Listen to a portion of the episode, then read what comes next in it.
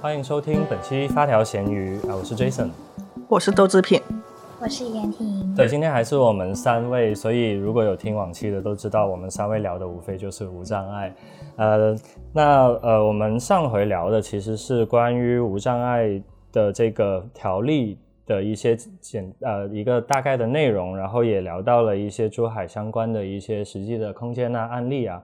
那呃这一次呢，也是我们。呃，更深入，而且我们要挖掘背后的一个很重要的过程，就是这个法是怎么立的。那上次有预告到有一位媒体人，我们的嘉宾啊，我们王记者打个招呼。好，大家好，我是南方都市报记者王静豪，也是珠海无障碍城市建设深调研的牵头人。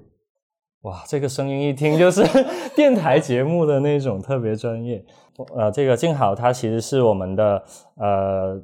我。很惊讶，因为我们联系上是因为我们上一期呃，就是我们之前的一些无障碍，我们自己岛屿社也是看到了这个很惊喜的条例之后，发起了一个小调研嘛。然后就是在朋友圈里，这个多年的网友突然跟我说，他是呃背后的这个牵头做嗯这个项目的人推动者吧，推动者对，所以我们就聊起来，嗯。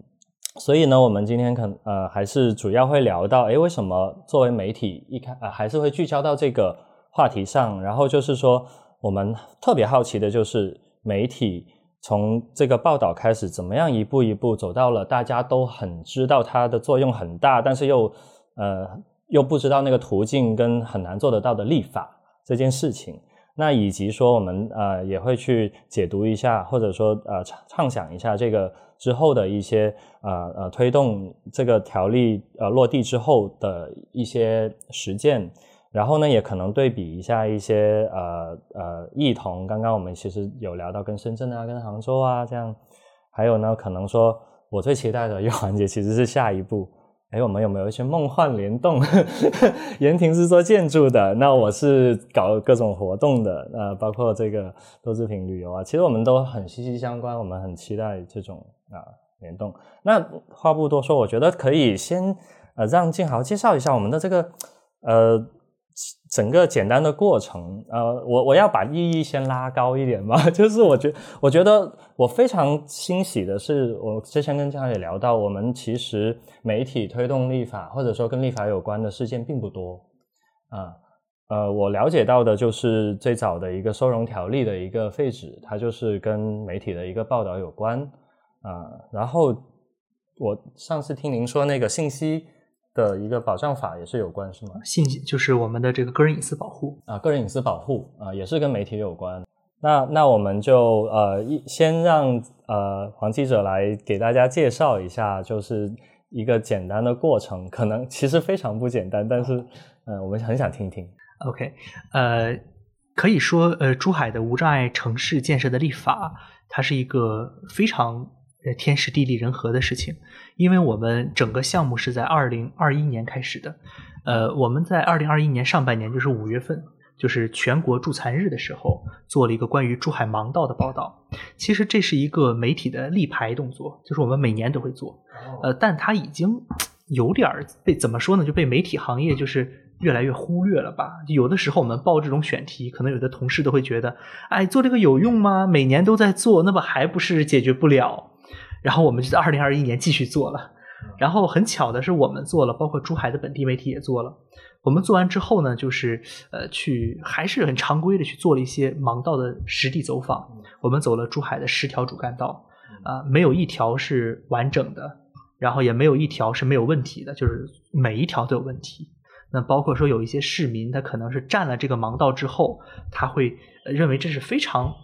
没有问题的，他觉得这个怎么了呢？我站了怎么了呢？他他有有的人说，我可能在这里十年二十年都没有见过有盲人走，啊，他会有这种非常明确的这种说法，然后他并不觉得这件事情是不合呃不不合法的或者说是不合理的啊，他认为是理所当然的，所以说也给了我们很大的触动。从此从这儿以后呢，我们就一步一步的吧，我就不详细的展开了，我们就进入到了一个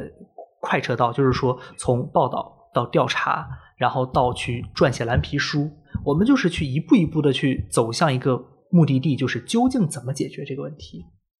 然后，呃，在二零二一年的年底，我们就和珠海市司法局、珠海市检察院、珠海市人大等等相关机关全部都联系完之后，我们向司法局提交了一个立法计划，就是我们准备申请将无障碍城市建设立法。那么很很顺利的就通过了市政府的这样一个呃就是个会议，然后呢又被送到了市人大，在二零二二年的一开年春节之后，就经过市人大的呃历次的会议的过会。然后逐步的进行修改完善，可以说这个立法它开创了很多个首先，它首先通过了一个全民的一个意见征集，就他会发到网上去问大家有没有什么意见，包括说他召开了一个线下的一个现场的座谈会，把所有的利益相关方啊都尽可能的请到了现场去听一听各方的观点，比如说医院、交通站场、出租车公司等等，看看大家怎么觉得这个东西能不能去落实落落实到位。然后经过这个过程之后，在二零二二年的七月份，即七月二十八号，我们珠海就正式的通过并实呃通过并公布了无障碍城市的建设条例。那么在去年的十二月三号就正式的实施，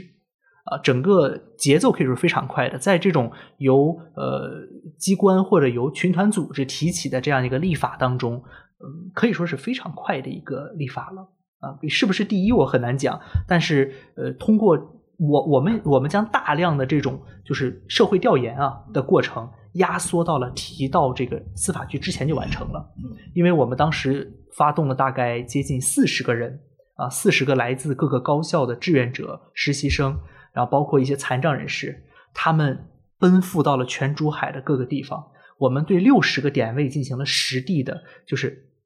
就是用脚步丈量的方式完成了一个调研，就六十个点位什么概念呢？比如说我调研一个点位是珠海华发商都，那华发商都的每一层、每一个门、每一个厕所我们都会走一遍，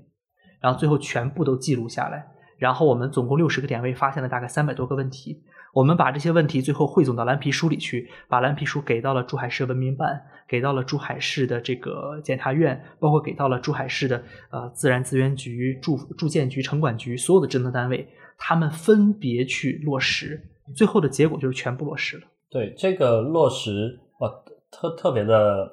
印象，就是让我非常的呃印象深刻，因为嗯，我之我也听你介绍到中间有一个这个公益诉讼，对，这个是跟这个落实有关系吗？有关系，呃，因为就像我刚刚说的，就是它是一个天时地利人和的过程，在二零二一年的时候，呃，最高检。就是最高检在全国发起了关于无障碍领域的一个公益诉讼的牵头，全国各地都会去报送，哎，我们这个地方的无障碍有什么问题？然后检察院的公益诉讼部门也会去专门去找这样的问题，因为我们在此之前的公益诉讼，大家可能更多的了解到的是环境方面，啊，比如说什么对山体的破坏等等，包括现在也是。然后二零二一年的时候，检察院就专门对无障碍。进行了一一批的公益诉讼，像珠海的话，应该是在四十到五十件之间。嗯，这个跟蓝皮书的那个呃，是不是也成为一个很好的联动，就是或延续？呃，我们的蓝皮书是公益诉讼的案件的线索。哦，对，直接推动了公益诉讼。我我能问一下，这种公益诉讼一般会涉及到什么内容呢？呃，方方面面，对，方方面面。呃，每一就是每一个阶段的主题不太一样，但公益诉讼其实是我们检察系统，就是由检察院作为一个主体，去向社会的一些呃违法行为进行发起的一个过程。他在公益诉讼，他发现问题之后，如果这个问题可能涉及到一些职能部门，他会给你先发了一个检查建议书，你按照我的要求或者按照法律法规要先改，如果你不改的话，我会起诉你。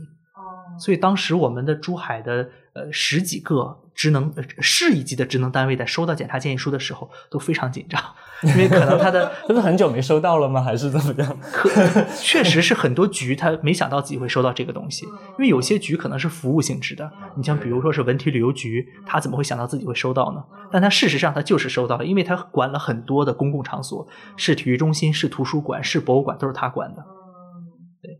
哎，你们的这个蓝皮书六十个点，它是会做评分吗？还是其实不会那那种，就是没没没有不一有评价的有评价有评价。我看我带没带？可以问问最最高最最高吗？珠海最好的是优特惠哦啊，最差的那就太多了哦。对，优特惠优特惠是很出乎意料的，在内部建设上是做到了全面达标。你有去优特惠吗？严婷有啊。你觉得就是你作为建筑这个领域进去是什么感觉？我我是觉得它的光线不太友好，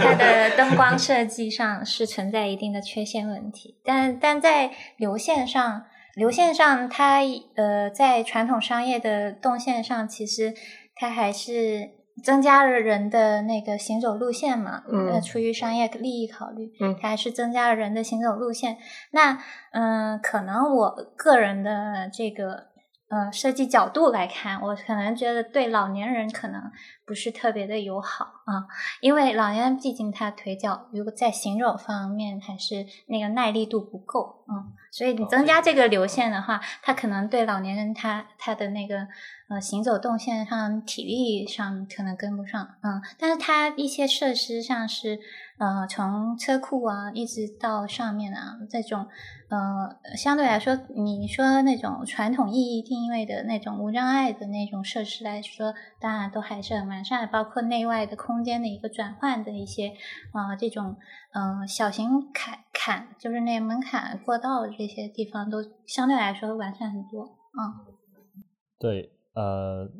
扯远一点，我想起宜家，就是宜家不是也是很不友好的，让你转了一大圈才出去。但是同时呢，宜家的那个餐厅又在上海成为了老人的相亲角啊，这个是个非常有意思，但是已经扯远的事情。我们回到就是呃，这个刚刚你说到你们每年都做盲道嘛，那其实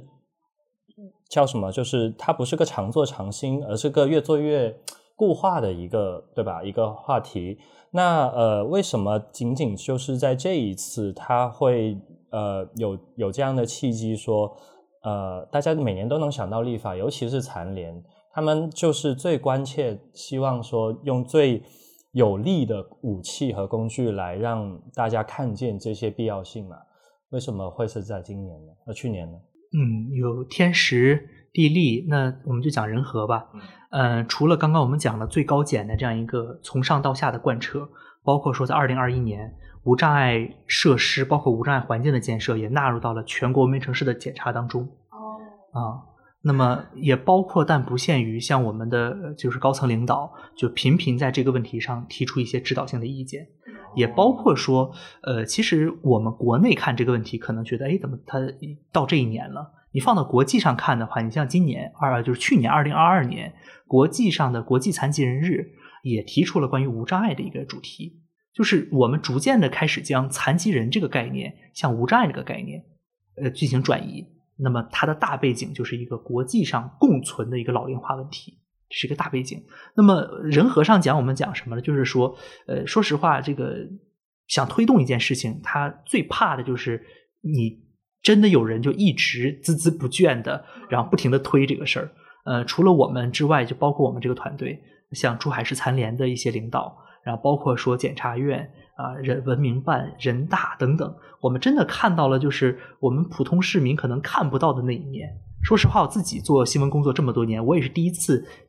与与他们这么近，因为以前我们更多的是一个旁观者的角度来说，我们我看你在干什么，但这次我走进去之后，看到他们在干什么之后，我也呃参与其中，我才意识到。我不夸张的讲，可能就这么几千字的背后，有几百人在奋斗。他们每个人都提出了自己的观点。就有的时候我们会开玩笑说：“哎呀，人大代表我都看不到人大代表，人大代表在干什么？”我我我自己参加了他们的这个审议的这个会，人大代表真的是一条一条的去看。有的人不是说是好像是花财政越越多越好。他不是这样想的，他是会认为，哎，我是不是珠海到了这个经济发展阶段，我要做这件事情？哎，这个问题怎么回答？我我我们当时的我们当时的回答是，呃，上位法的要求比这个还要严格，也就是说，这个问题不能放在珠海来看了，要放到中国来看，乃至放到世界来看，就是苦一苦，穷一穷，勒紧裤腰带，在别的地方省点钱，但是在。人权上，在平等上，在人人公平上不能省，一定要致力于创造这样的环境。对你说起上位法，我觉得其实我们在去年、前年提的双碳这个，它也是一个很前瞻性，而且就是能够我们叫，就是上次施万武也提到了，呃，这个经济现在在复苏，但是这个复苏我们还是以过去的这种粗暴的复苏，它肯定可持续性。它是弱一点的，我们叫绿色复苏，就是说它的韧性会强一点啊。我的灾害来的时候，我的城市的这个呃呃损失会少一点呢，或者说我持续下来，我的那个低碳的效益是远高于我短时间内的经济的增值。同时，我觉得对呃那个我觉得是更遥远的，而而这个无障碍它也有这样的前瞻性在啊，这个是我想起。呃，因为很客观的讲，就是我们发现大量的无障碍设施，它不是没有建，它是建了但不达标。这个有涉及到一个大量的资源浪费问题，呃，因为你建了不达标的结果，它不是像你写篇文章一样，我补一个句，补一个句子，补一个段落，它是要拆掉重来，那你这个就是彻底的浪费。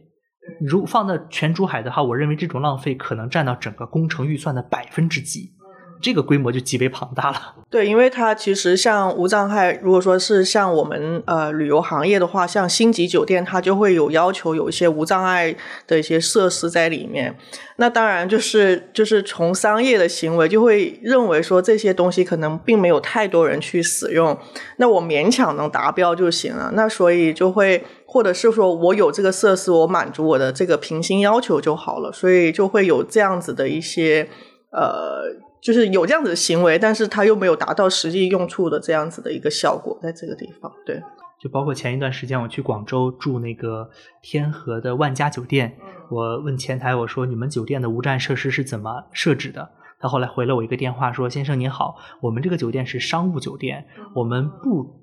接待呃或者叫不主动接待残障人士，所以我们酒店没有这方面的统计。”后来我就要跟他普法，我说这个是法律要求，所以说不是说你不接待他，你就可以不具备啊。后来他们还是去努力的找了一番，找到了一些无障碍设施，告诉我哦，我们是有的。对，所以看到这意识的淡薄，它有的时候这种意识不是一种弹性的，就可有可无的，而是法治的淡薄，就是法律要求了，你还没有，那不行。对，而且也是一个不被看见的一个常，就是一个常态，就是说没有。呃，这是有个鸡和蛋的问题，因为你没有残疾人或者有障碍的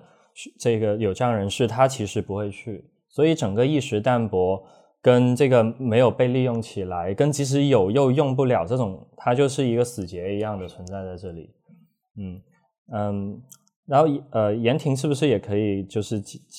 我也挺想听一下，就是其实这种。呃，立法肯定是有在这个建筑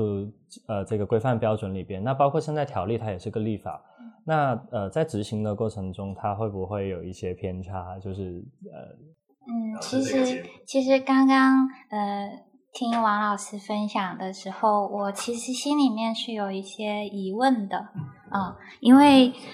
嗯，怎么说？媒体呢？我在我的印象里面，它更愿意推动的是整个环境意识的一个呃提升，就是整个居民意识，包括民众意识啊，在或者是一些环境氛围，就是大家对日常生活当中对这一个的重视程度的推动啊。因为呃推法呢，其实会牵扯更复杂的问题啊，然后多被多多部门的一个配合的一个事情，嗯，所以就导致了有一个疑问在我心中，嗯，就是为什么王老师选择从法律层面去往上，从上往下去推，而没有选择一个方向是从整个的我们民众意识上面再从下往上去走这个事情。嗯，我我这个问题我其实挺想去聊一下的，因为在设计当中也是这个问题。呃，设计规范其实一直都有啊，无障碍的标准的设计规范一直都有啊。我们先无论它这个标准呃是否有一些局部的部分不够的符合这个时代。但是它至少是在我们的设计过程当中是有一定的呃职业操守的一个规规范在那里的。那呃法律的规定也要求我们的设计当中要有响应的措施。但是我们也知道，就是措施落地的时候，有时候我们可能真的就像刚刚呃 Jason 说的，我们可能只是为了。因应法律的要求去做，呃，做做了这些东西，那有没有真的去考虑实际市民的需求，包括呃人性化的一些考虑，适老化的一些应用，然后友好从人的一个体验的系统来去进行一个完整性的系统设计？还是说我们就按照条例的规范，我们做到这个点就打勾、打勾、打勾这样的列表式的设计？嗯，那这就是两种，一种就是我们从下的层面，就是所谓的人性化系统的这个设计。然后，如果我们就像我们只从法律的层面看，那就是列表式的设计了。我我先回答你一个问题，因为我目前吃几套这个规范都吃的很透。如果说我们的施工单位、建设方能够按照我们目前国家的，也就是《建筑与市政工程无障碍通用规范》来做的话，这已经是非常非常了不起了。就它列表式的能一项一项给我打勾，已经都非常了不起了。因为目前根据我们的初步了解。我国目前在二零二二年通过的这样一个正式实施的这样一个通用规范，在国际上都是比较领先的。就是我我我我能理解你的意思，就是说，呃，列表式的好像给人一种就是不主动、很被动的感觉。那是因为它列表列的不对，那是因为它存在着本本主义啊，那是因为它没有把这种具体落实的细节考虑到位。而真正的，你放眼到国际上，包括放眼到发达国家，他们去做城市建设的时候，一定是列表式的，而且列表到每一个行，可能都能再拆出来 n 多个内容。就是比如说我们目前用的通用规范，它是具体到了毫米啊，就而且而且我们就像你刚刚说的，为什么说之前有规范，现在呃又有一个，是不是呃大家的意识还不够强？问题出来了，我们二零一二版。使用的这个无障碍通用无障碍设计规范存在个什么问题？大多都是叫建议性条款。我们法律上把这个把这个标准啊，大概分为强制性的，就是我你必须这么做，你不这么做我不给你验收。强制性，还有就是非强制性，而非强制性当中又有建议性啊、鼓励性，还有这个就是啊，就是会用一些措辞叫应应该，但应该的都不强制，这也不强制。所以说，我们上一版二零一二版的规范就有个什么问题呢？通篇看下来，强制性的可能就那么几条。于是乎，大量的施工单位就是层层去呃弱化这个东西。最后你会发现，我们刚刚讲的就是，哎，有没有坡道？有，坡道比例是多少？一比六，一比五。你别说是轮椅上去了，你人都走不上去。但规范上应该要达到十二到十。十二到二十，往上往上走的。但问题出来了，这不是强制性，强制性是你有坡道，但是非强制性的是你坡道的比例。于是乎，给大量的施工单位留出来了很多的空间。擦边球吗？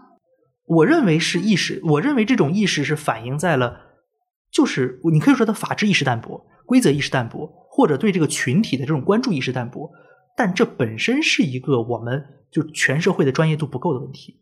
如果就就像是一个老师一样，你好好上四十五分钟的课，你的你的孩子们就是能听得如痴如醉。你不好好上这四十五分钟，他也是能够顺利上课、顺利下课。那这个差别太大了。所以，嗯，王老师，你要回应一下那个为什么你选择了就从法律上推这件事情？还有一个非常重要的问题就是，呃，社会议题当中呢，有一部分议题是希望通过引起社会的共鸣。然后来推动变化的这一部分议题的共性就是它的群体规模要够大，比如说它的群体规模是妇女啊，或者女性，或者说是老人、儿童，哪怕老人都不行。为什么？就是群体当中存在一个叫弱势群体的问题。残障人士在珠海的总规模大概是在二点四到二点六万之间，这个比例太，这个比例其实不算小，但也不算大。和周边地市比起来，我们的残疾人占比可能只占到百分之一，有些地市可能占到百分之六，啊，全中国的残疾人人口是大概是八千多万，那么这个比例算一算的话，可能就比珠海要高得多了。但这一部分群体的共性是什么？发生的这个能力啊极弱，他每天对这个世界、对这个生活有太多的需求需要被解决了，可是他自己说不出来，他缺乏聆听者，缺乏渠道，缺乏关注度。所以说，这就导致我们在推动无障碍城市建设的时候，我们就很难说走这条路线了。因为如果我们等到他们来提要求，等到他们来说，可能等到他们都已经失失去希望了，他们都不会来说。因为不是他们不说，而是说你靠他们太远了，你没法走到他的家门口，说你下来，你下楼，我想听你说两句话，他连楼都下不来。所以说，就导致我们在此类社会议题上要采用一种从上到下的建设。就我们健全人士，我们现在是年富力强，我们现在有能力有精力，我们就要去关注他们，我们要把他们的生活、他们的生活质量作为我们的己任来看待。所以说，怎么去推动这件事情？不是说有没有残疾人要用你的设施了，而是说法律法规就要求你必须这么办了。你不这么办，我们就要罚款，我们就要处罚，甚至追究你的责任。嗯，但有一个有一个点就是，如果我们在这个过程中，就是呃，你不是我，你怎么代替我发声啊？这个这个观点，就是在这个深度调研的过程当中，我们呃，就是之前的一些工作当中，是否有就是。呃，有这一部分的一些参与者，就是实际我们这个的需求的人士的一个深度的参与调研的一个过程。我们二零二一年的蓝皮书，呃，总共回收问卷是三千七百份，其中残疾人的叫专业问卷大概是一千七百份，比例不小了。然后包括我们现在已经拉的这样一个无障碍城市深调研的群，我们一半的这个群内的人呢是残残障人士，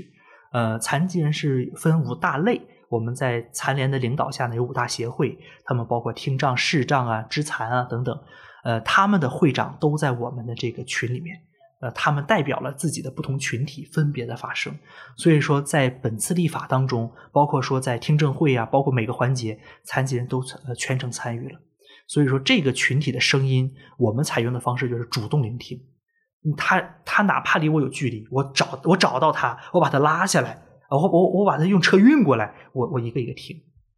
必须要把他们的声音给收集到位。哎，那呃，我们从这个实施到现在小半年过去了，我们其实肉眼可见呃的这些改善是有很多的了。那他们自己有没有一个小小的呃感受，说哎，确实慢慢的一点点的在变？我给大家分享一个句子啊，就前两天我们在群里，呃，一个在一个叫视障人士的妈妈。一个那个男孩个子很高，好像十八岁。他的妈妈在群里说了一句话，说：“自从有了你们，就是指的是社会各界的人士啊，关注了无障碍，关注了残疾人，我感觉出门以后腰杆都变硬了。啊，因为你知道，就是视障人士他其实对这个社会是有需求的，比如你盲道的铺设能不能铺得好，铺得平。”我有我能不能有一天说，我作为这个妈妈，我不用去陪着我的孩子出去了，他自己能完成出去而回来的这个过程。他以前可能觉得他没有这个奢望，但现在他有了。他现在我们给我们聘请他做了我们的无障碍城市建设的监督员，那么他也在我们的这个工作群里，他随时可以向我们反馈。那么他如果发现哪儿不好，哪儿有问题，那他就可以去要求这个职能单位或者这个责任主体你要落实。为什么有法律？他作为这个孩子的妈妈，她是健全人士啊，但她有这样的一个底气了。就包括说我们在群里有一个肢残人士，一个退伍老兵，他就直接把我们给他发的聘书拿到了他的街道，然后他给街道办的人看，说：“你看，我是这个观察员、监督员，你能不就你你这儿存在了这个问题，你要解决。”街道办的人非常热情的接待了他，然后他回来给我们提了个新的需求，说能不能给他做个工作证。他说：“希望以后每天都去发现这些问题，去解决它。”对他，而且我觉得他背后站着的是，可能真的是无数个有需求的人士啊。只是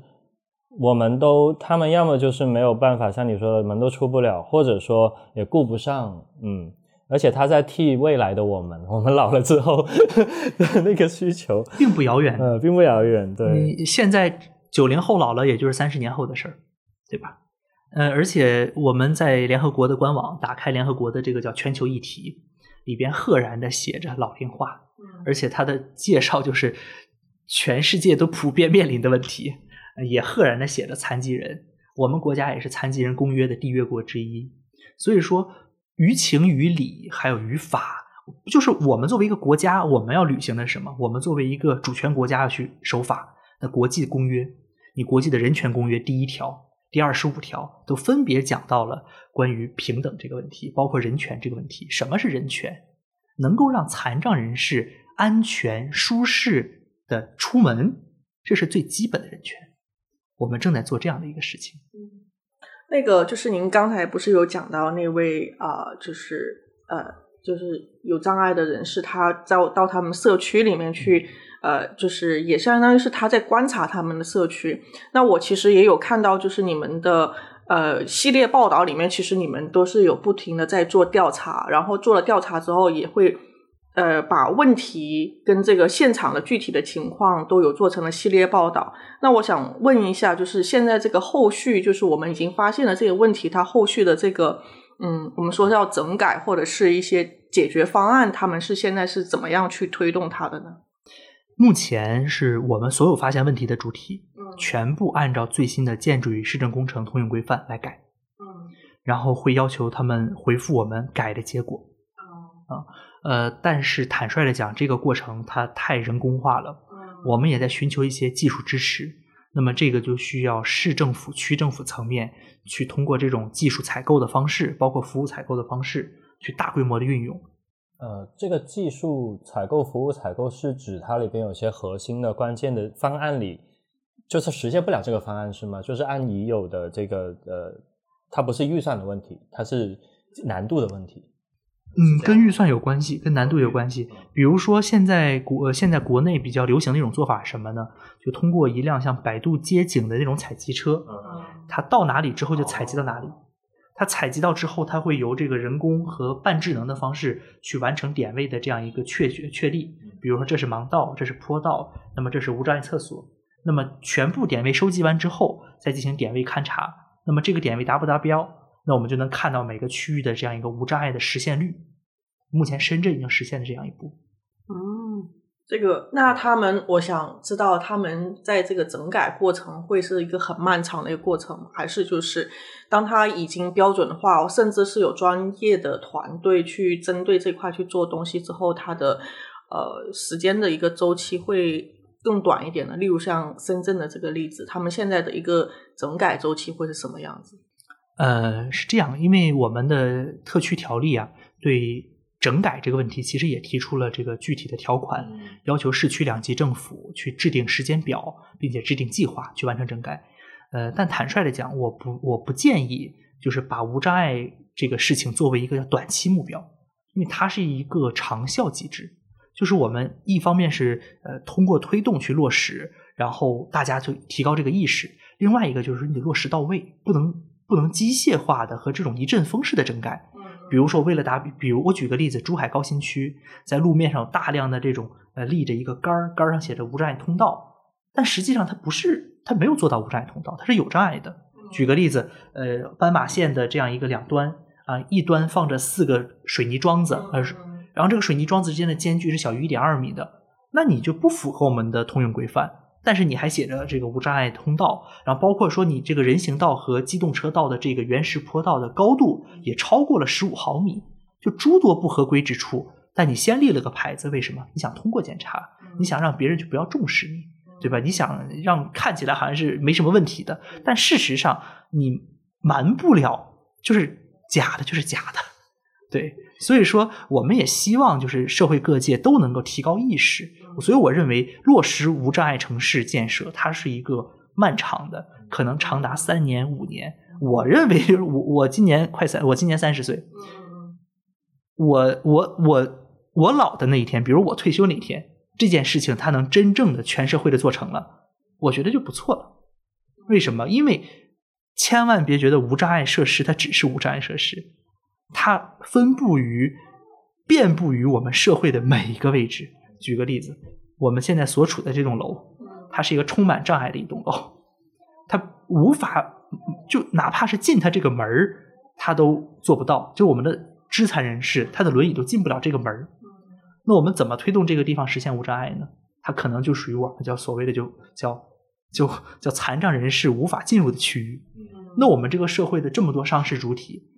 可能在实现无障碍这个过程当中，还要追求一个什么？追求就是我有没有钱来干这个事情。嗯，那我这个政府还有什么？我要能不能拨这个款去干这个事情？太多问题了。对，刚刚有个点，我也呃，其实跟想跟大家讨论一下。就刚刚呃有提到，就是说呃，可能这些身障人士，他们可能不是呃所谓传统的这种商业所考虑的群体，因为他觉得这种人数占比很少。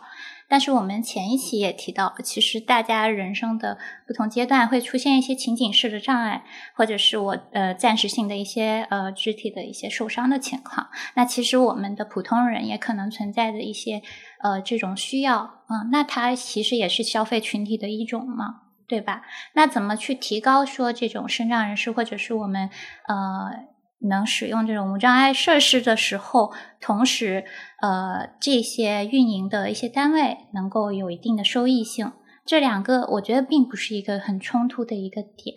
那这种群体的收益性该从哪些地方去考量？啊，这个在我们的法规是硬邦邦的条例嘛，对吧？那回归从条例回到这个呃双赢的状态上。它有没有一些沟通的桥梁呢？就是我们这个条例跟一些企业当中的一些哎这种呃合作啊，或者是为了推动这个条例更好的落地啊，去联系这些相关的一些社会企业呃社会组织也好，怎么去呃找到一个平衡点啊？因为的确我们在上之前也跟一些这种店里咖啡店的老板去聊这些无障碍设施的时候，他们也提到这个成本上的问题哈。那，嗯，他们觉得为少数人去做这个设计不划算。那么，怎么让他们改变这种观念啊？首先说一下，就是目前，呃，从国家大法到地方条例，呃，这是必须的。就是一个建筑它的竣工验收，这是一个必备过程。就是你想通过验收，你就要达到我的国家要求。那么，在法在条例实施以前的，我们叫改造。那么改造是分批分项。那么政府可能会考虑进行补贴，但如果说没有补贴的，那可能也要去改造。根据我刚刚看的这个我们国家的无障碍环境建设法里边也明确提出了，那么这一条它是怎么写的呢？因为这个还没有正式公布，但这个是征求意见。它怎么写的？就是无障碍设施改造责任人未按照本法规定进行无障碍设施改造的，由相关主管部门责令改正，逾期未改的，处一万以上三万以下罚款。你不改也是违法。为什么？就是它不是一个交易的过程，就是我们鼓励商事主体去探索，去如何去撬动它的经济效益，但它不是一个交易的过程。就是你不能创造经济效益，他这个群这个群体不来你这消费，你就不去提供这样的服务了吗？就不去提供这样的设施环境了吗？不可以的，这是违法的，它也不符合一个人权的定义。因为你作为健全人士，你已经享受了这个社会带来的一种福利，它可能是建立在某一部分人不方便的基础上的。所以说这个不能交易，但是能不能去一些企业去探索出来一些新路？比如说，可能一些园区运营方，哎，它确实是我管理了大量的大面积的这种公共设施或者这种园区，哎，我提供这样的服务确实是要花很多钱，我怎么才能把这个东西给赢得回来？我认为一方面它赢得的不仅是经济，就比如我收门票或收多少钱，而是一种效益，这种效益是品牌效益、社会效益。包括人们意识到了你作为一家有良知的，包括是守法的企业，这次带来的一种广为传播的效益。你就像是我们的一些国际大牌呀，像谷歌、苹果，每年都会去拍一些这样的视频呀，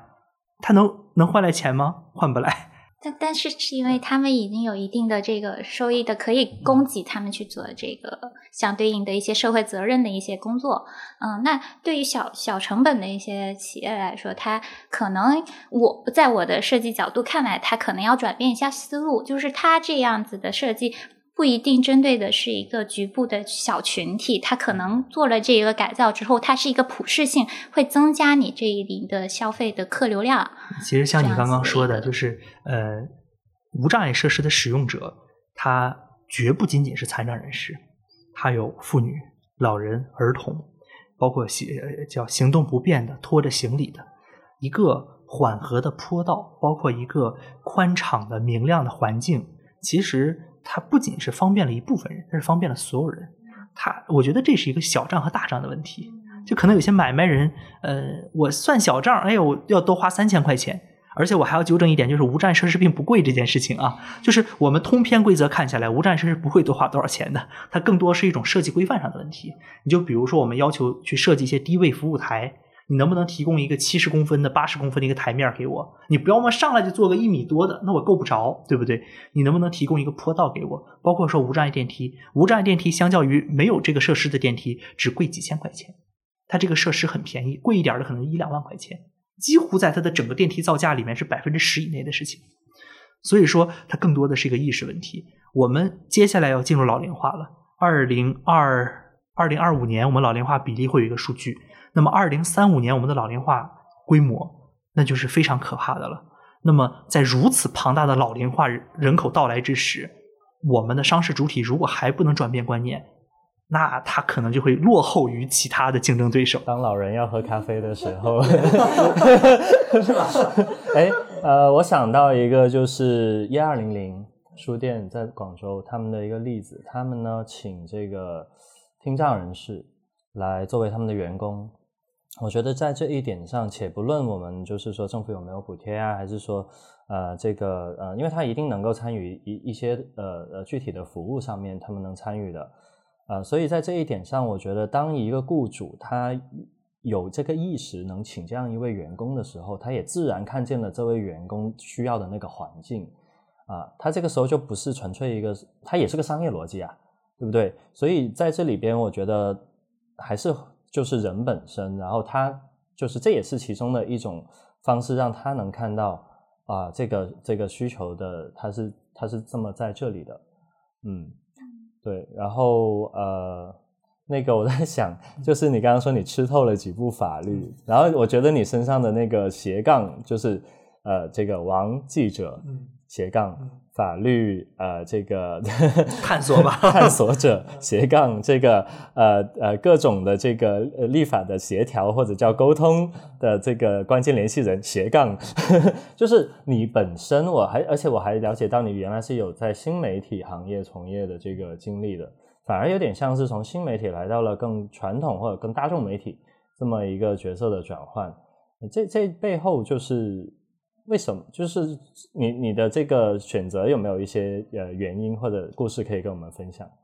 说实话，没有什么太特殊的地方，因为我本身的求学经历，本硕都是读传播的，所以说我做的事情目前还都是在传播领域啊。只唯一一点不太一样的，就可能说，呃，一般的媒体工作者可能大多局限在报道这个范围内，然后我是花了比较多的时间去就是挖一个选题，就是一直更这个事儿。这个事儿其实，在我们行业内是蛮吃力不讨好的，因为你知道，就是我一直在做一个选题，意味着它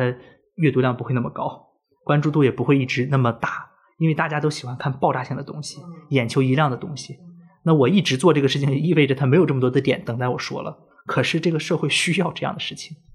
你不做的话，你你一你一年做它一次的断开了，前后衔接不上了，就标志着你对这个领域去失去掌握了。因为每个领域它都是有大量的信息在更新的，所以说，呃，我也希望从我自己这儿吧，给一些人一些经验，就是如果想去做一些事情的话，要一直做，就可以把它当成你的爱好或者兴趣，或者把它当成，其实其实我是做我的工作，但我不得不说，我的工作生活已经脱脱脱离不开了，我的工作就等于生活，所以说我我花了很多自己的生活时间去做这样的事情，呃，有一点点的，只能说到现在为止有一点点的成果。我还要花更多的这一点点，在我们看来好像还挺大的。哎，那那比如说，就是你们自己也会去评估。刚刚周志平也说是系列的报道，嗯，你也会说大家喜欢看爆炸性的新闻。那你们会不会就是因为都都会知道阅读量啊，这种点击率，它都是媒体考核的一个重要的指标。这个时候有没有一些就是落差感？就是说，哎，其实我花很多时间，但它就是不是那个爆点，它是，但是我知道持续性的关注。它它的必要性是有的，但这个时候你们会不会有些压力？说，哎，它的阅读量就是上不去啊，或者说就是总差一点点。有啊有啊，我每每时每刻都有这样的焦虑。有啊，这个做内容的人都会关注阅读量，哪怕我抱着一个完全不考虑阅读量的心做出来了，它我发布出来了，一看阅读平平。内心也忍不也也也是不得不忍受这种落寞的。哎，我想其实刚才说到阅读量这个话题的时候，我突然想提就是说一个事情，就是因为我其实看你们的报道很像那种田野调查的那种，就就是记录的很详实，然后又很真实。那但是实际上现在媒体里面会因为爆炸性的新闻，它的写作方式就会啊，就是会很不一样。嗯嗯 嗯。我就想说，就是会不你们会。怎么去看待这个事情？会不会想说，也会想利用这样子的一些，我们说手段呢，还是方法之类的，去让更多人去关注到这个议题里面去呢？要挺微妙的，分事儿，而且分能操作什么事儿。所以说，我觉得媒体工作者他的这个三观很重要。嗯，这个三观，它不只是，就千万别觉得好像每个人的三观都很健全啊，这个事情是个伪命题。就是我就知道，对，对，就是有的时候三观是在不断建建设的。就是我可能活到五十岁了，我三观才逐渐的建立起来。呃，有的时候很多选题，如果说是因为它阅读量很高，于是乎你就拼了命的去做，可能适得其反。因为我们社会上很多话题，就因为这样的原因，变得没法讨论了，变得两极化了，甚至多极化了。然后最后大家输出的不是观点，是情绪；输出的不是建议，是是各种各样的这个吐槽。整个讨论的环境是很差的。所以说分事儿，但具体是什么事儿呢？他可能要一个一个来来判别。就这就还蛮考验每一家媒体，包括每个新闻工作者。他有没有这个能力了？就比如说二零二一年的时候，当时珠海一个呃可以说是最大的游乐场吧，啊，它出现了一个舆情事件，有一个就是它拒绝了导盲犬入园。这个事儿其实呃，它是一个发生时间很短的一个小事儿，而最后我们的整个舆论的导向确实是对这家呃这个游乐园影响很不好、很恶劣。然后在一个旅游的明明是游客已经很少的一个疫情期间。然后又是一个旅游的旺季，他好不容易给挣点钱的时候，出了这么档子事儿，所以说对他的整个企业形象影响很不好。呃，但还好的是，当时没有人做太多的这种过度解读，嗯，因为他确实是个管理问题，或者说个人问题。而当时真的会有媒体过来问珠海市、问珠海残联，说你怎么看在你珠海出现的这个问题？嗯，然后当时我们珠海残联的一个领导就特别有底气的说。就在这个事儿出来的前三天，我们发布了珠海首部无障碍环境蓝皮书。我们用了半年时间去调查了三呃调调查了六十个点位，做发现了三百多个问题。我们的检察院、我们的各各级机关都在致力于解决。所以说，这个游乐园的事儿它是一个个例，它概概括不了、代表不了珠海的这个城市的精神文明水平。嗯，所以说，这也给我们提了个醒儿：职能单位还是要做事儿的，只要你做的事儿，一定会被用到的。对，如果说是这个报告晚发了，可能我们就没有这个说法了。但因为我们先发了报告，后出了这个事情，我们只能说对不起。我报告，包括我们报告，不是说最后一次性发出来的，我中间是在不断的发报道的。比如说，我报告可能进行时的时候，会不停的发一些片段。你这个游乐园，你没有关注到啊？你你不读书不看报的，嗯，说不定这个游乐园还是整改的这个列表的其中的一个一个家都有可能。是的，就是所以说我们我我们真的要我们我我在这里鼓鼓励呼吁大家啊，就不一定要买一份报纸，但一定要多看，就是多看媒体发的一些正就是正向积极的东西，因为它里面很多信息都很重要，代表了一个区域发展的一个趋势。就不能不读书不看报，是很危险的一件事情。哎，这里我要就是请教一个问题，就是普遍人现在也不是说不想读书不看报，而是说时间太碎片化了，然后就会被短视频或者被一些他自己也判断不了是否是垃圾信息而这个主动被动的占领了。那这个东西，如果从媒体人的视角，你怎么去给建议呢？就是，因为我们我我再插一嘴，不好意思啊，因为我们当时在这个条例说。呃，发出的前夜，我们还在猜测会不会也制作一个一图读懂，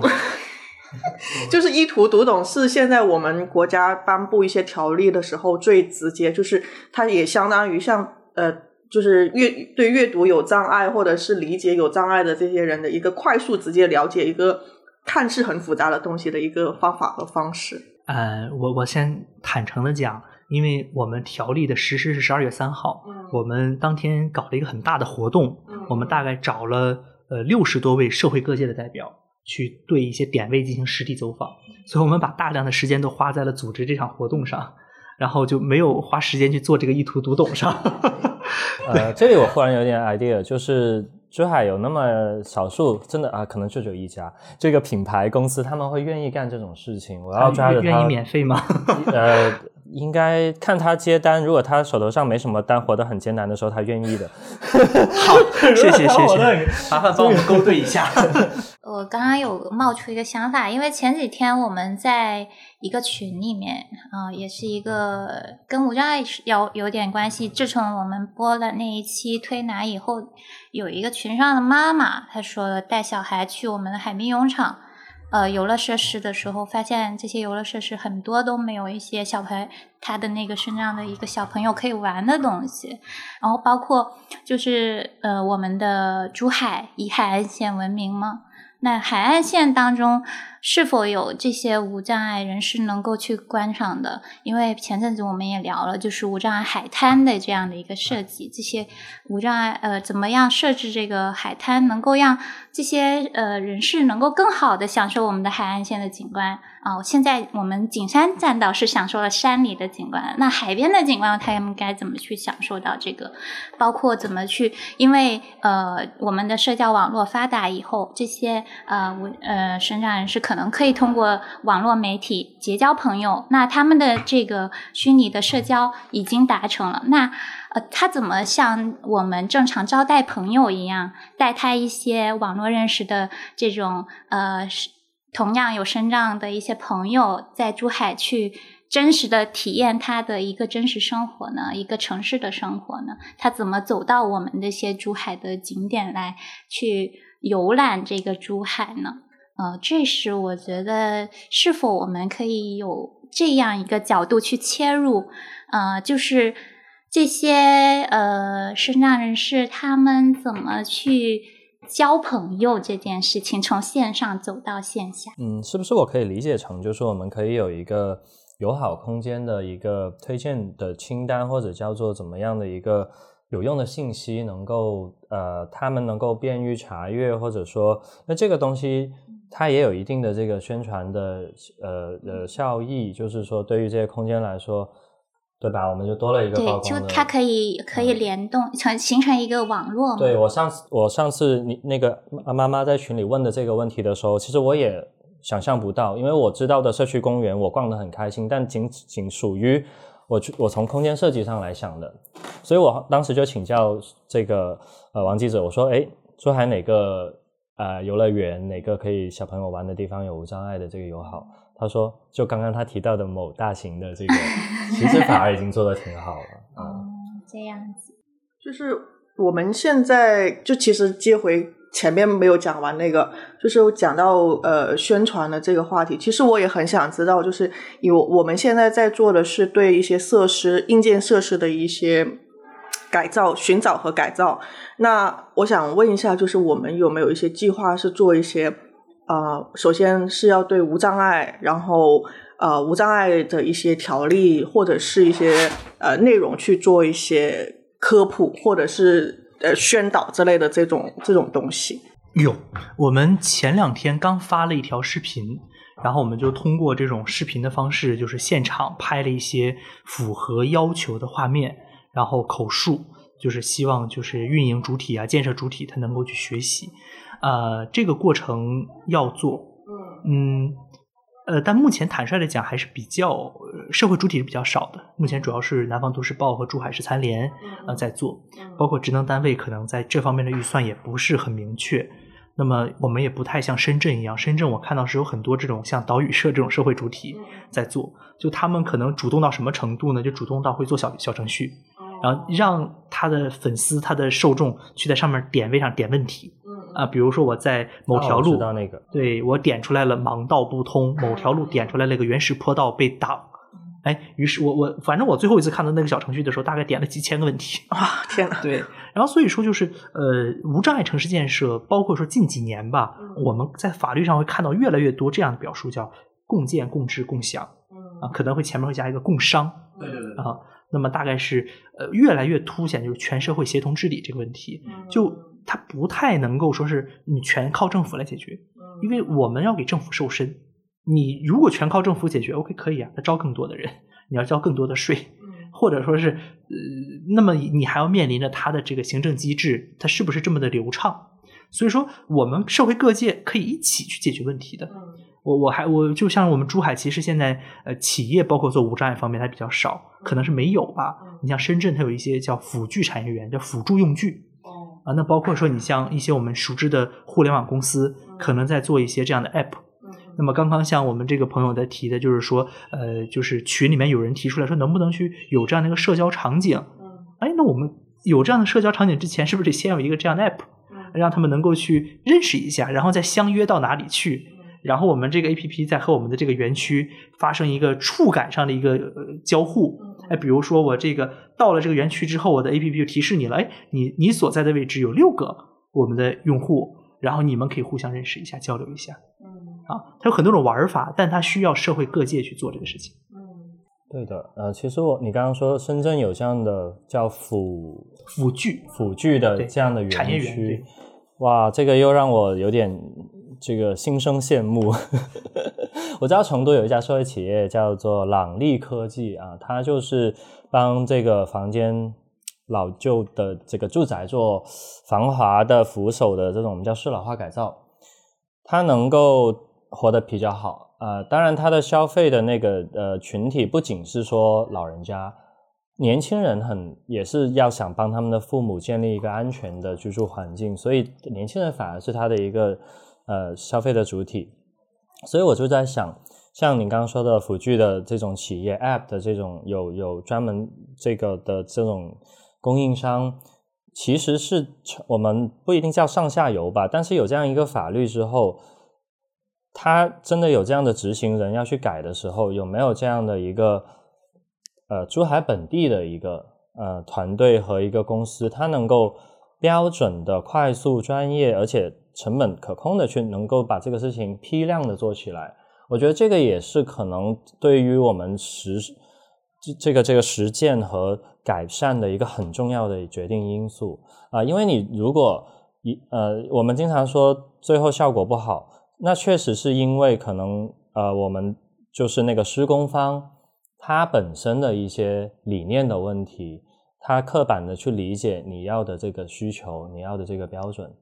对，所以我是觉得，呃，这个东西它它似乎也是可以成为一个引导的一个很重要的点，因为我们经常讲城市要引人才、招商引资，但这个时候我就一直觉得，我们不是在引，我们是在抢，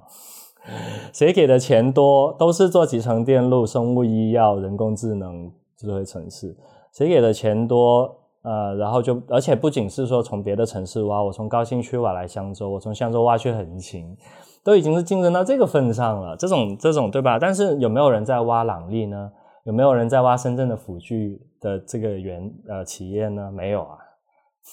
所以，但是对吧？所以我就觉得，是不是在这种点上面，其实我觉得确实还可以再再给多一点点，因为我们知道文明城市它也是一个，我一直觉得这个东西好像。很神，就是说，经常有些我不太理解的现象出现了之后，有人就跟我解释，它是文明城市的一部分。哦，我瞬间理解了，就这个东西，它的一个一个压力是很大的，呃，所以这个时候我们似乎可以推动更多的资源，在这么一个契机之下，不不是资源，就是说，呃，去运用这么一个契机来来推动一些事情啊。珠海在立法上近几年有一个立法思路叫小切口立法，因为立法它是一个社会各界呃一个平衡，就是如果说是举个例子啊，呃某我们立法我们在立无障碍环境建设无障碍城市建设条例的时候，其实有一个很很很普遍的现象，就是机动车占用了盲道，但其实它本质上是占用了人行道，那么这个。我们当时立法的时候就考虑过把这个罚则提得很高。我们当时讨论到后面的时候，计划把罚则调到两千块钱。就你占用了盲道，就是占用了我的无障碍设施，就统一一个标准。就不管是你机动车占用，还是说你摆了个家具给我占了，都是两千块钱。后来我们的呃相关执法部门就提出了一个疑义，就是说，首先，呃，如果说两千块钱的话，必须要立案。那么立案，然后在对方来处理，最后我再结案等等一系列手续走下来，它的行政成本是很高的，所以他最后希望走这个叫简易执法程序，就是说我现场可能就贴条啊，我就对他进行处罚。那么这样一个程序可能是两百块钱。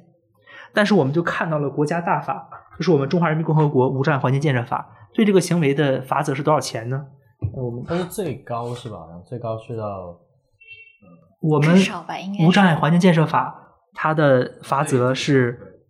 就是它没有单独去拎出来盲道被占，就是被机动车占这个特定行为，它是损坏、非法占用无障碍设施或者擅自改变其用途的，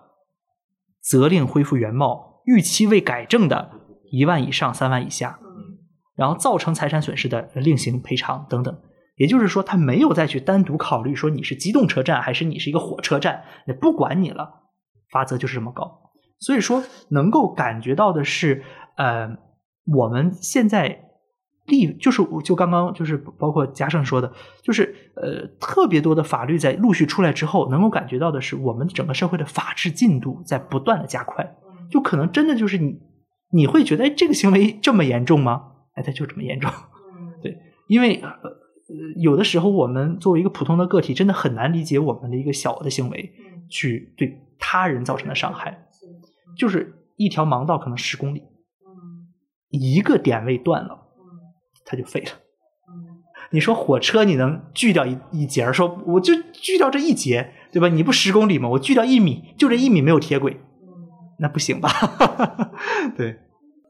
而且这个这个这个，如果说你不通过一些比较严格的一些规定去规定一些事情的话，就是大家可能会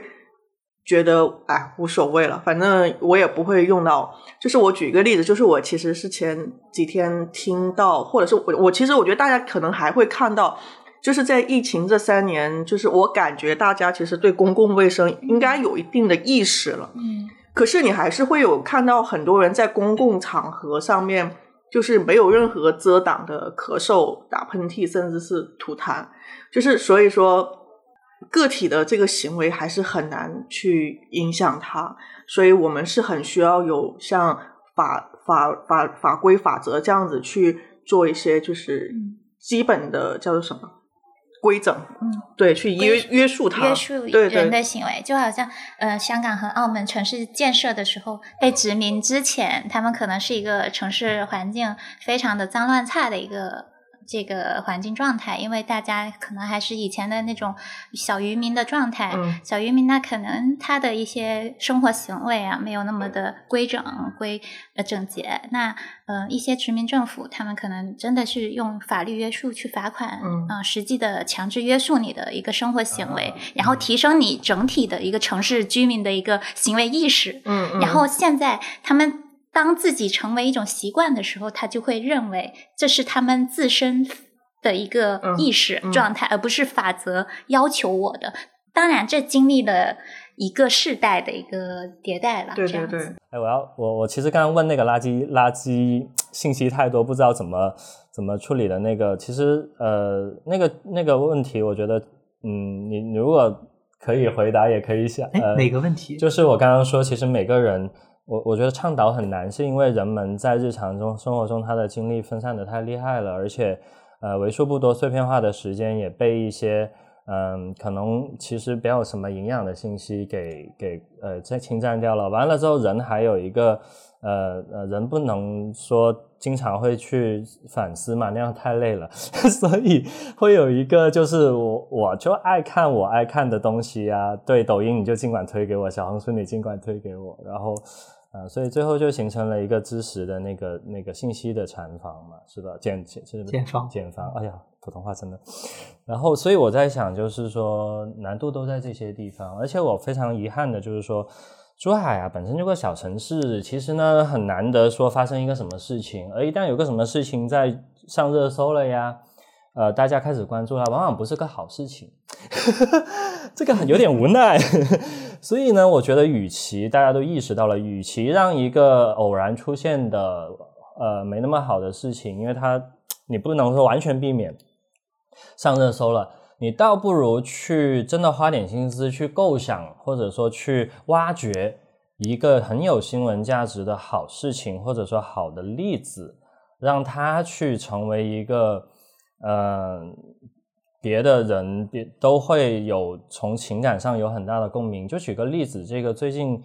就那个 CCTV 一，他在报道一个出租车司机在他的车的顶上贴满了便利贴，爱心形状的五颜六色的便利贴，他们叫最美出租车。那为什么贴呢？就是说，呃，这个疫情期间，这个他的生意就是比较差了，然后呢，他为了就是有点像鼓励自己，也表达他对妻子。呃，他比较就是他其实就是贴了这就写开始写一些话来鼓励自己，然后也是想念家人啊什么的写上去。后面越写越多，然后有乘客也开始写，然后就开始有了这种交流啊，有了这种啊越来越暖心的一个一整个车的出现。这个东西其实是个很小的事情，而且是很简单的一个动作，但是它的一个启发很大，它的一个能量很大。啊，所以我就觉得，其实我们很心智上的丢书，算不算是你经历过的？对我觉得像这种，就是你或策划它，或者呃，它是自然发生的，但是我们要把它挖掘出来，而且让这种成为一个主流的声音，而不是一定要等一个坏的事情被形成冲突了啊，大家才开始讨论了，而且这种讨论说不定某一天它形成了一个。大的关注又变成了有点需要，对吧？需要压一压这个热搜的那种，它就行就是一个正向一个反向嘛。我就是觉得正向的东西我们似乎还太少了，所以有一个新闻业的那个词叫什么来着？嗯，那个叫什么正面报道吗？还是叫呃这个？就是你刚才说的那个，我我是不是可以这么去理解？就是我们其实现在嗯自上而下的这件事情已经开始了。那自下而上的这个事情，就是我们以小开始，我们会不会未来会有一个很小的一个落地的一个场所？例如说，我们中国，或者是我们，就是我们珠海吧，我们珠海那么大的一个区域，那我们是不是可以从某一个点位开始去做一个，嗯，用用中国用国内很喜欢的就是最美街道或者最美什么之类的这种事情，去把它推动它，让它成为一个。呃，实施的一个样板的这种呃，这种这种呃活动会出现呢？会不会有这样子的一些活动出现？我们会不会去推动这样子的事情？有，呃，我们在二零二二年的年底，其实已经基本有了这样的一个雏形。比如说，我们要把香山湖公园变成一个全无障碍的一个公园，那么包括香山湖的整个公共设施的载体全部实现达标。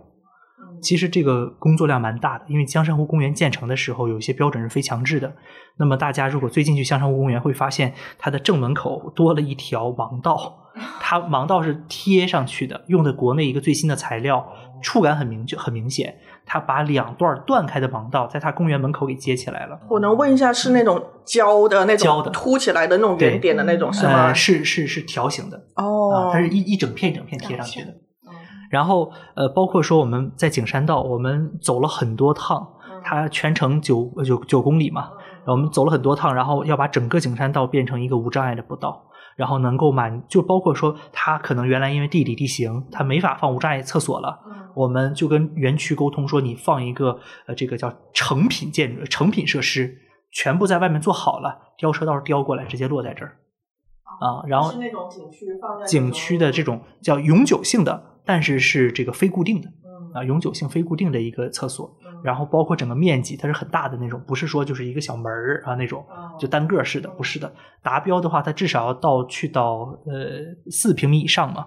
那么可能它这样一个落在这儿，可能就达到十平米都有可能，会做成一个一个载体。那么它体里面可能会体现景区的文化，也会体现无障碍的设施的服务。我们会选择珠海的典型的公共设施做这种改造。包括说今年也会去落成一些这样的一个示范点，除了像刚刚我说的这种景区之外，还会选择一些一个公共载体，比如说街道啊，包括说区域级的政府部门啊，我们选择一些点位做这种社区的议事厅，就是让大家在这里反映问题、沟通问题、交流问题，找一些漂亮一点的地方，让大家能够心情很好的看到这个城市的变化。就是回到刚刚就是嘉盛提到的这个点，其实呃客观一点就是珠海是个人口很少的城市。但是在相同人口的这样的城市当中，我们的声量不算小了。嗯，就是因为我们首先不是一个商贸极为发达的城市，也不是一个货运极为发达的城市，所以说大量的人呃，但是每年会有很多人去澳门，但是现在澳门机场也非常的方便，有些人可能直接飞澳门机场了，都可能不走珠海机场了。所以说，呃，在这样的一个声量情况下的话，我们在相同人口规模的城市当中，未必是差的，未必是声量小的，但是人口的限制确实是。当你和北上广深在比谁的声量更强的时候，北京可以去发现这样一个出租车司机，那可能因为有几万辆出租车，确实涌现出这样的情况的可能性很大。包括说，就是包包括说珠海，就是如果想要去发掘这样的故事，我们的市民很少，呃，我们诞生这种事情的可能性就会小。所以我自己在想，就是刚刚嘉盛在说的时候，我在想，就是能不能把这个思路转变成，就是与其说我每天在孜孜不倦的去找这种爆点。能不能改变成一种思路，就是我坚持做对的事情？嗯，那当然是的。对，就是我，就是我，我，我，我们珠海去做无障碍城市的这样一个立法，包括说刚刚大家说珠海有很多立法上的第一，包括我们呃发布了全省首个居家管理条例、居家养老的一个条例，包括全国首部工业红线的一个控制性的条例等等等等。只要你坚持做对的事情，珠海这个城市的整个发展潜力是不可估量的。嗯，因为。你知道现在中国城市当中，尤其是早一些年发展起来的城市，遇到最大的问题就是城市老了啊。然后包括说他们遇到了很多城城城市呃城镇化当中遇到的问题，高层建筑、高层灭火啊，城市的这个密度太大，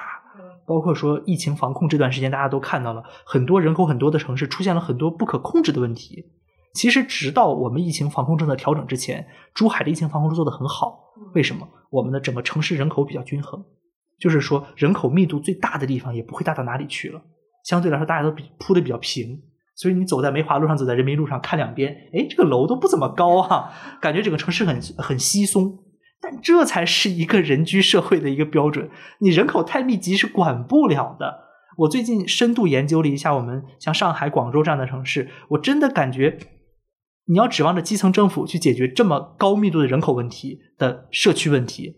那太困难了。可能要用到的技术手段、管理手段不是一般的多。对，其实我觉得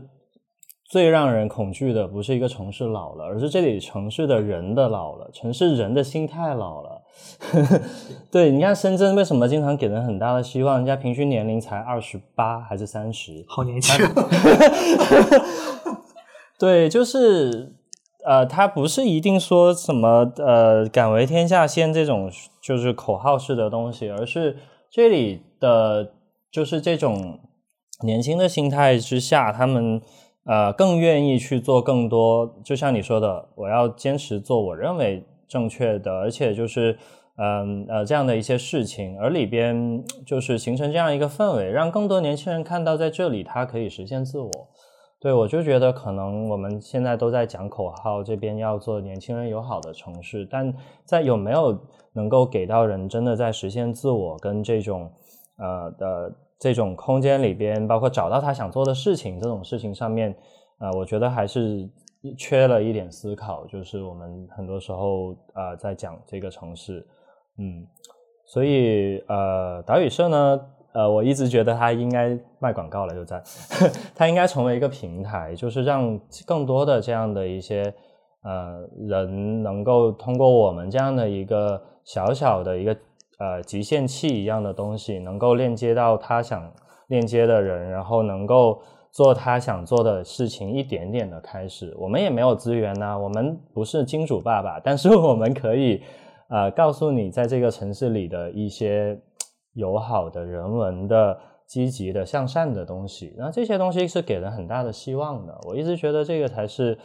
我们理想的城市的一个样貌嘛，对不对？呃，所以又回到无障碍了。我就觉得这个东西太值得我们深挖一下，甚至延续的去去做的。啊，要不就就真的是从那个那个意图读懂，包括呃一系列的这种小小的东西开始。对，嗯。最后一个小问题就是，其实我们那个边界啊，就是其实是很很重要的一个点。就是上次我跟你就是走在那个路边，你问我这个垃圾桶，你知道它是谁管的吗？我当时就作弊了，我看到上面写着谁管的，跟你说。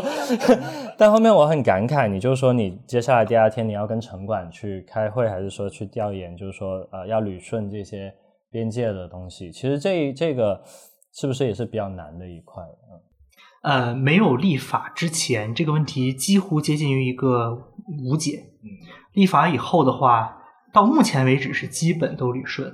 哦基本我们目前的话，应该是没有什么太多的障碍。尤其是如果国家的这样一个无障碍环境建设法呃实施以后，我个人觉得应该可能力度会更大。首先罚则很高，呃，然后包括说它里面对于不改造这个问题也做了明确。因为我们现在其实呃新建建筑它的，如果你你你不达标，其实就比如说我我十二月三号法案通过，你十二月四号你要验收对吗？对不起，你不达标，你回去重改去，对吧？我这不验收不通过。但是你十二月三号以前已经建成的建筑呢，这个规模太大了，在珠海可能是数以呃百万、千万计平方米。那这样的建筑怎么去改，对吧？不然的话，大家怎么去良好的使用这些地方呢？所以说，这个还蛮蛮有困难的。我我有个蛮好奇的，就是王老师你做的这一系列，呃，就我们刚刚在都在畅想未来嘛，那你过去的这一系列工作当中，有没有特别印象深刻的？就是你收过一些反馈，是你认为，呃，就是你自己感觉这件事非常值得，就是你的一些相关报道引起的一些反馈给你也好，或者是一些呃职能部门的一些反馈也好。你你有没有什么印象特别深刻的这个？我想一想，这肯定要想一想的，可能可能他有十个，然后他要在里面筛选出一个。筛选出来这 top 因为你想一年多的时间能经历多少事情，对吧？嗯这么说吧，就是呃，别的地市如果做这件事情，可能会收到一些，嗯，收到一些反对意见或者质疑。就尤其是有一句特别伪命题的一个话，就是这件事情符合当前城市的经济发展条件吗？啊，这个很伪命题，因为什么时候钱都不够花。那 当然，对，呃，珠海做这件事非常顺利，顺利到了我都不觉得这件事情，嗯、我我们有什么功劳，呃，但当然了，里面还是有很多很多付出了很多代价的地方，就包括说我们其实第一轮去到各个职能单位的时候的反馈不是很积极，然后我们去了第二轮、第三轮，就不断的做工作，比如说，呃，科长不积极，我们就找局长。啊，去 对吧？就是我们总归要打动对方。其实我们也后来发现，就是珠海有一批干部，早在十几年前就曾提出过这样的想法，但当时的反馈更不积极，就可能反就是呃，他心呃踌躇满志的，就是提出这个想法之后，哎，然后别人说有这个必要吗？有这样的群体吗？有这样的需求吗？于是乎被浇了一盆冷水。我们真的遇到了这样的干部，这是某某职能局的局长。哎，后来我们就很感慨，因为当时他特别难过，因为什么？我们的检查建议书到他们局了，就他说我我当年要推，你们不管，现在又把检查建议书发过来起诉我，他就觉得很冤，你知道吗？这个事情真的很冤。只能说那位局长他的前瞻性太浅了，就是已经嗯，所以说我包括说我们当时跟这个文体旅游局下属的这些单位沟通，上来之后问专家来了吗？我说那什么专家？哎，他说不是有专家今天要指导我们开展这个工作吗？我说我们就是。他说你们就是，并且非常质疑这件事情。我说我说我这么跟您说，珠海的十所高校，珠海的社会各界，迄今为止有没有一个人是专门做无障碍研究的？我都要打一个问号。可能是这一个人都没有。我们的学科建设、我们的社会组织建设、我们的各个领域几乎是空白的。所以说，在珠海做什么事儿好就好在这一点，你就是个领先的人。比如说，珠海只有一个岛屿社，可能第二个都没有。我那天跟嘉盛开玩笑，我说什么时候珠海有十个岛屿社的时候，这个城市就了不得了。它的整个社会的这种活力是就体现出来了。马上每个人自己资历门户，然 后岛屿一社、岛屿二社，嗯，冬奥岛社，万岛之城。对，所以说所以说就是呃，我我们整个过程还比较顺利的。你说这样的小插曲还挺多的。后来我们就去那个珠海博物馆，然后博物馆馆长跟我们说，说他们没法按照我们的这个国标要求去落实他们的电梯。我们说为什么？他说他们的电梯，包括他们博物馆是一个外国设计事务所事务所做的。这个事务所提出个什么要求呢？说博物馆的电梯不能带楼层号。为什么呢？怕小偷非常清楚的知道位置之后，更便于起动手。呃，我觉得，嗯，好吧，或许有这个道理，但是但是对不起，法律要求就是法律要求啊。呃，然后我们也遇到了非常有意思的珠海体育中心。体育中心他说，我们这个楼已经很多很多年了，我们这个楼的电梯厂商都倒闭了，所以说我们这个电梯也修不了，这个残障人士也没法到达指定的楼层。最后人家怎么办的呢？最后人家说，我们所有的残障人士来我们体育中心走 VVIP 通道，就是走球员入场通道，就是直接到那个绿茵大草坪上去，就是球员坐哪儿你坐哪儿，歌手坐哪儿你坐哪儿。呃，呃，说明你看原来的这个特特殊的阶层绿色的通道还是有的。呃，这球员入场通道嘛，因为它要满足很多体育中心会租给一些呃演唱会啊之类的，因为有些设施它必须要平整入场，等于是有一个门儿是专门给球员，就是一下大巴车直奔那个场内嘛。所以说足球运动员嘛，所以说所以说这大家都会想各种各样的方法，我觉得这还蛮有意思的，就是我们看到了这种智慧，呃，不灵不灵的智慧，包括说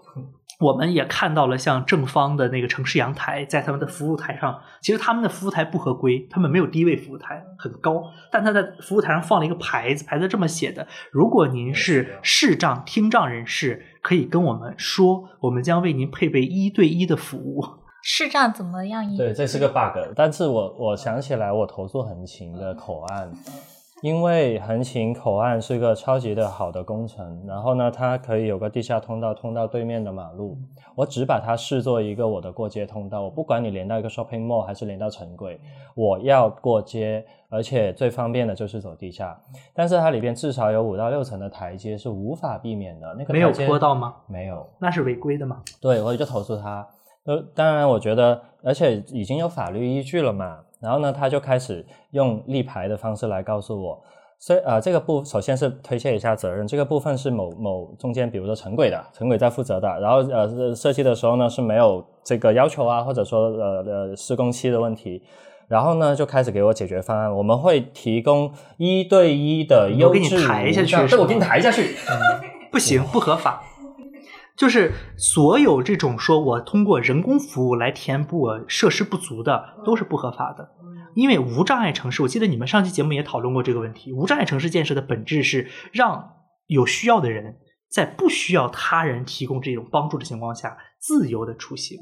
就不需要求人，你知道吗？因为我我上次你跟我聊的那个例子，就是说有一个人会拦下别人说你一定要帮我，对，不这是一种办法，但是不是提倡的办法。不行，就是就就就任何人，如果说是哎，我改不了设施了，我人工服务行不行？不行，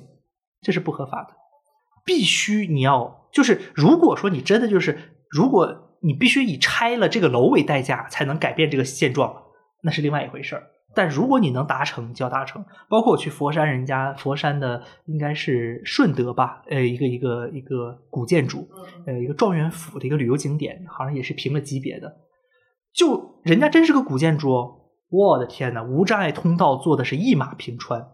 那种古代那种房那个那个门门槛儿啊，很高的，我估计都那这种怎么办呢？又是古建筑坡一部分。坡哦接一个大坡道全接上。嗯哇，人做的非常棒！我跟你说，这个办法总比困难多。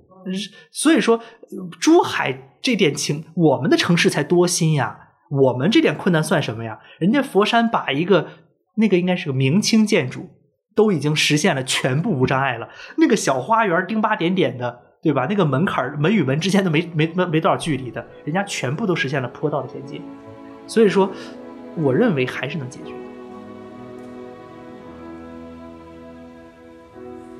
面對黑暗，忐忑走過，受困黑暗，怎脫枷鎖？任我呼叫，未能找到